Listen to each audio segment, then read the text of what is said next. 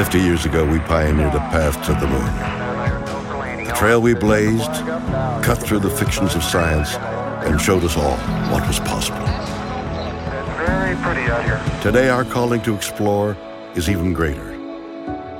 To go farther, we must be able to sustain missions of greater distance and duration. We must use the resources we find at our destinations. We must overcome radiation, isolation, gravity, and extreme environments like never before. These are the challenges we face to push the bounds of humanity. We're going to the moon to stay by 2024. NASA is going to the moon again, but this time we're going there to stay, to build a base and prepare for our journey onto Mars and beyond.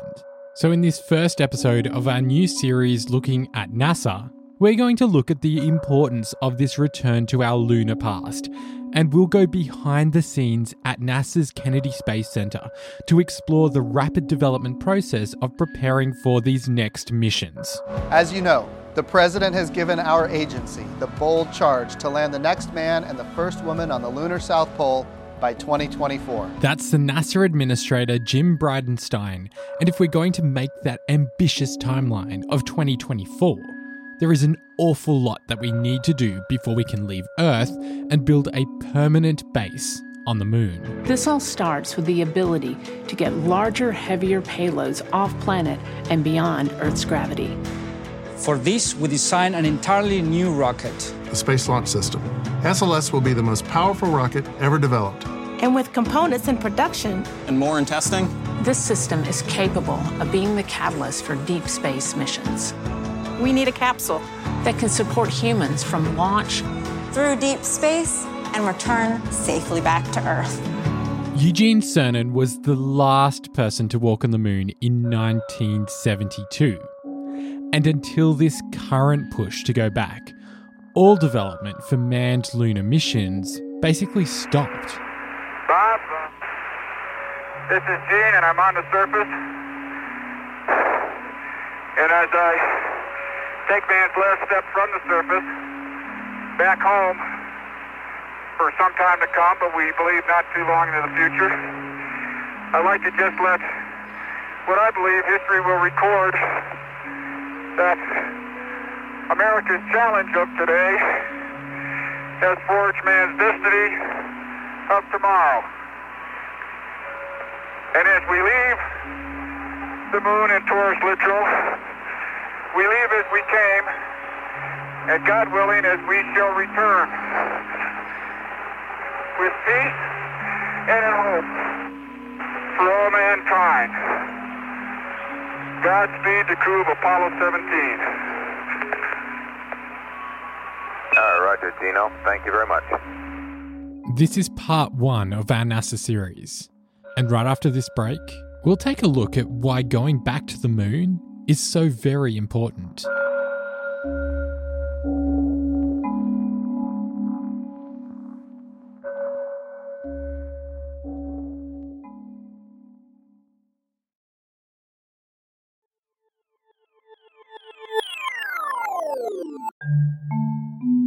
Eugene Cernan spoke of how he hoped humans would one day return to the moon.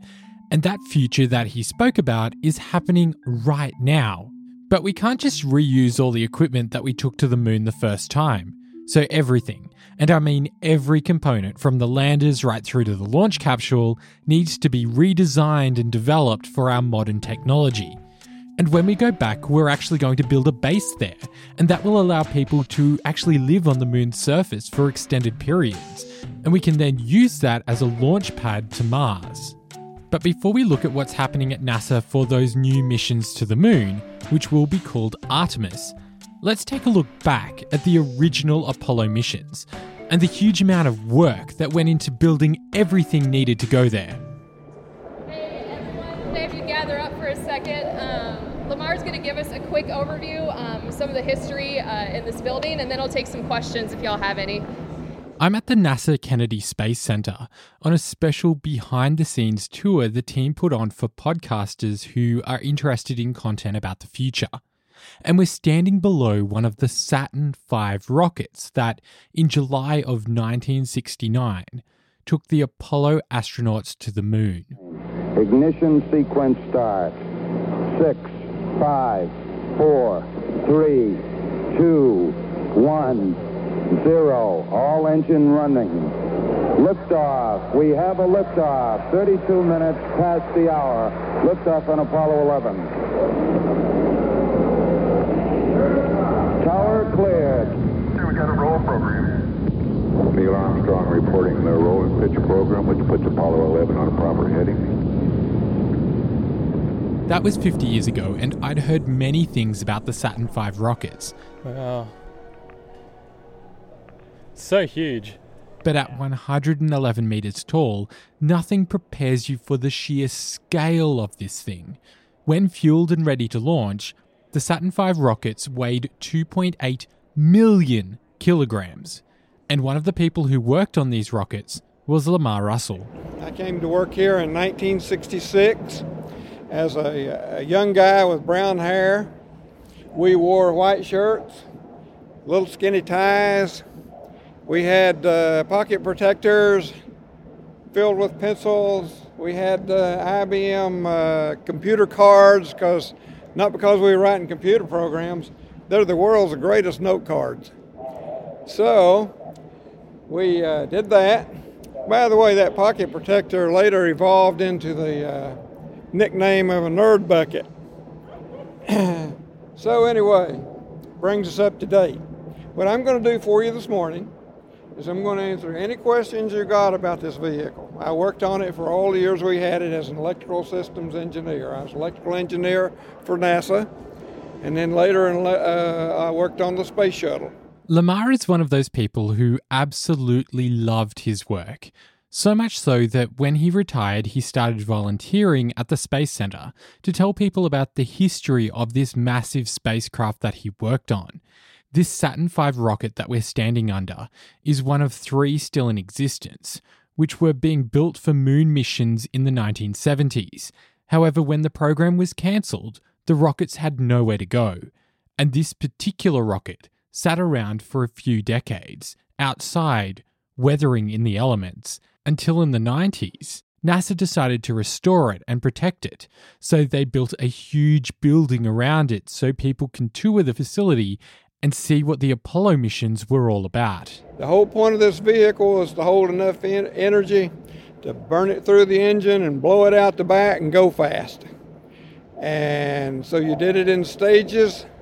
And then finally, the Apollo spacecraft and the lunar module got to the moon and did their mission. We know the Apollo program was rushed.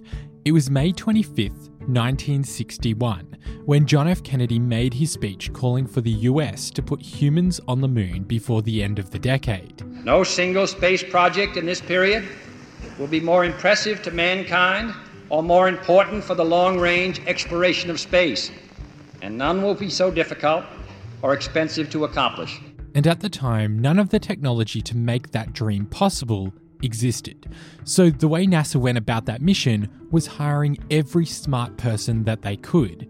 And in 1966, Lamar became one of those people, and there was an awful lot of pressure to make sure they stuck to their deadline.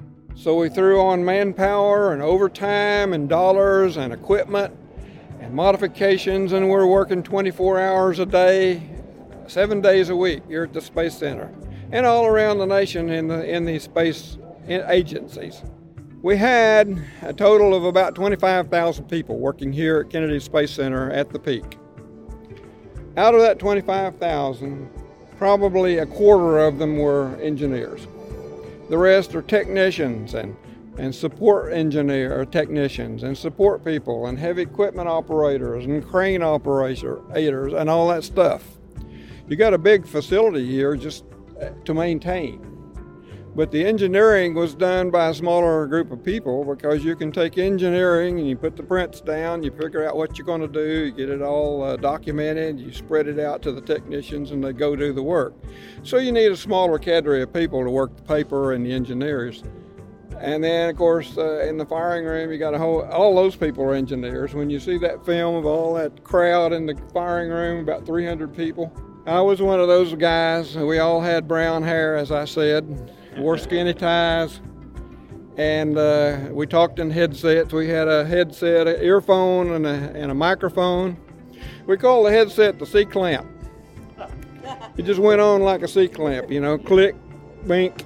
So are you on duty? Yes, I'm up here in my C clamp. So uh, the slang started. We had lots of slang words and we had lots of humor, but a lot of hard work. And we'll be back with more of our tour at the NASA Kennedy Space Center right after this quick break.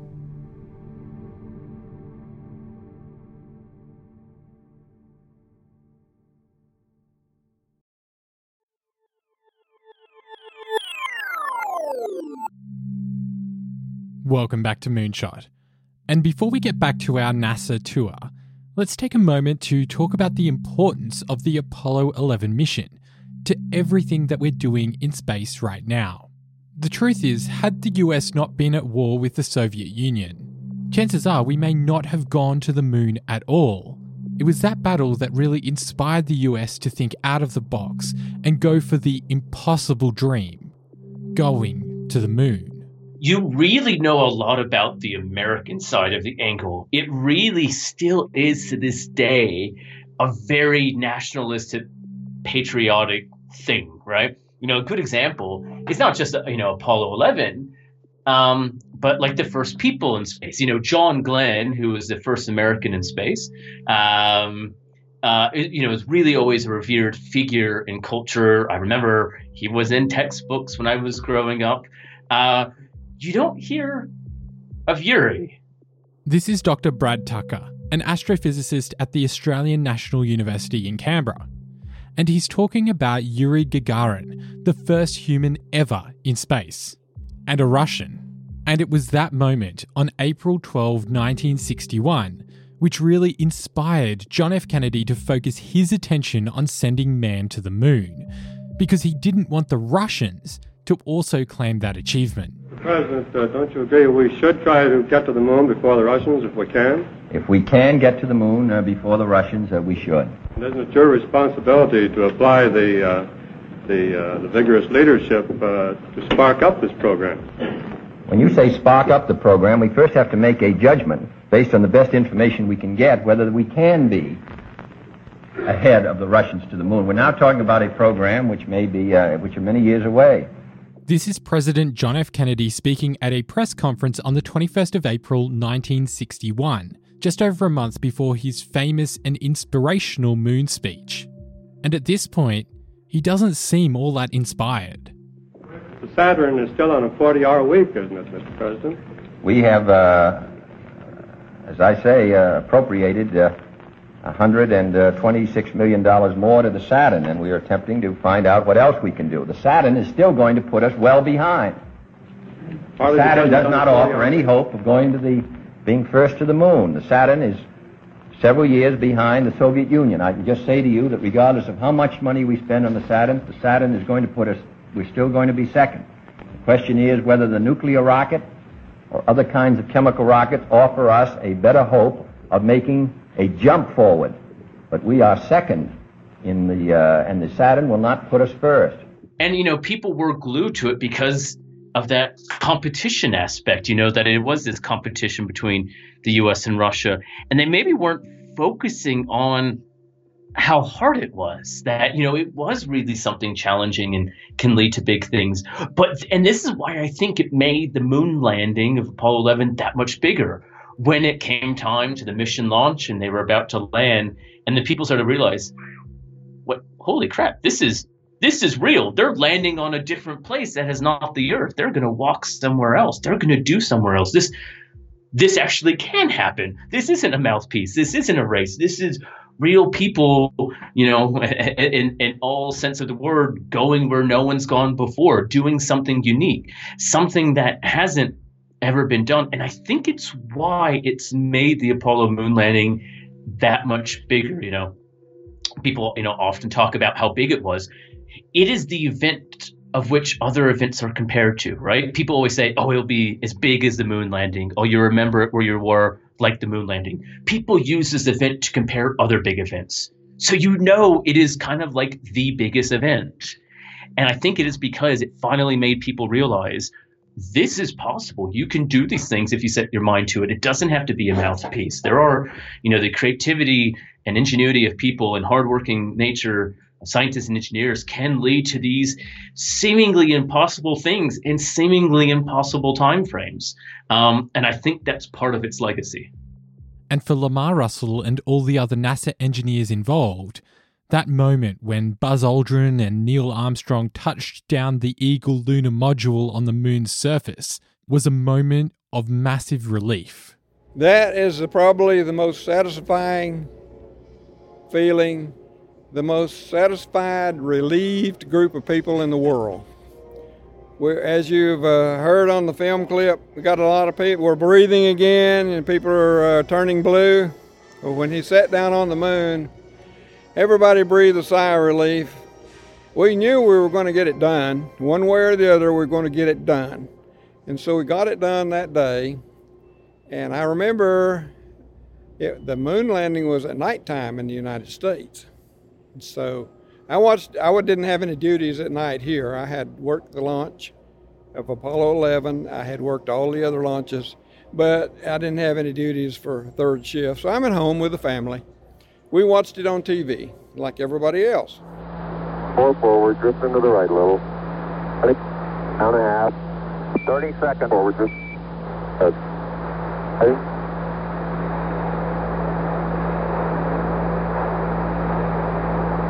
Contact light. Okay, engine stop. Houston, uh, Tranquility Base here. The Eagle has landed. Roger, Tranquility. We copy you on the ground. You got a bunch of guys about to turn blue. We're breathing again. Thanks a lot. Landed, man on the moon. Everybody uh, deep. And it took a while for it to sink in. And I remember walking out in the backyard that night before I went to bed, and I looked up at the full moon. We landed in the full moon on purpose, so you have good light for landing. I looked up there, and I remember that there are footprints up there now. I'm going to step off the LM now. And I helped put them there. And that was the feeling we all had.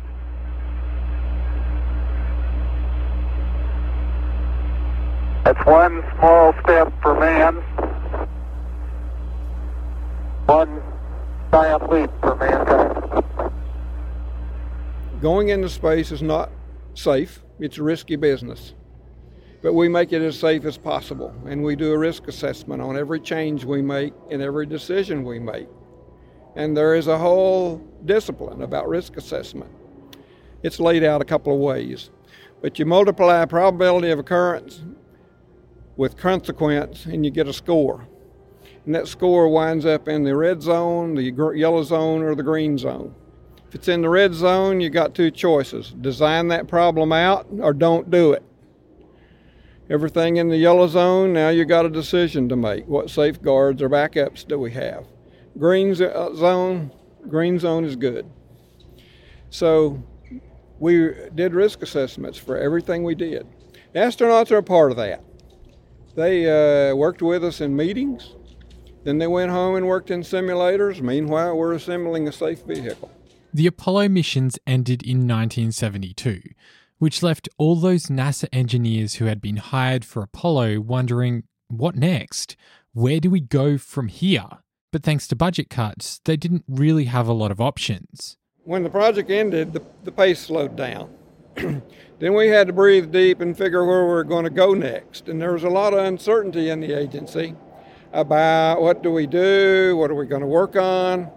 And so we convinced the uh, White House that we needed to build a reusable space vehicle so we could bring these big engines back instead of dumping them in the ocean. So that was the, and the airframe, of course, and the crew. But we we uh, did that debate and planning. Meanwhile, while the debate was going on, we had a workforce here that was steadily being laid off and diminished because we didn't need it.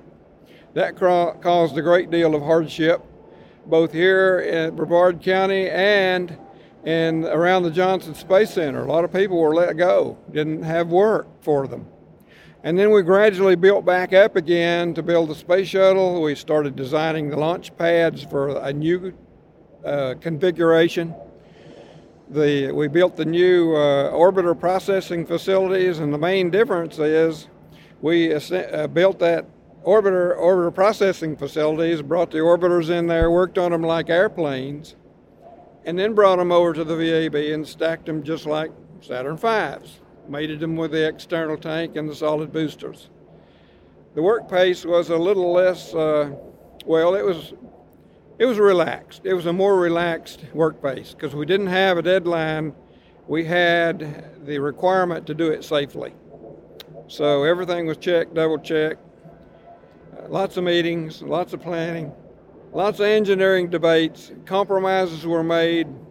And as you know, the compromises on the space shuttle were it, it, just a bundle of compromises.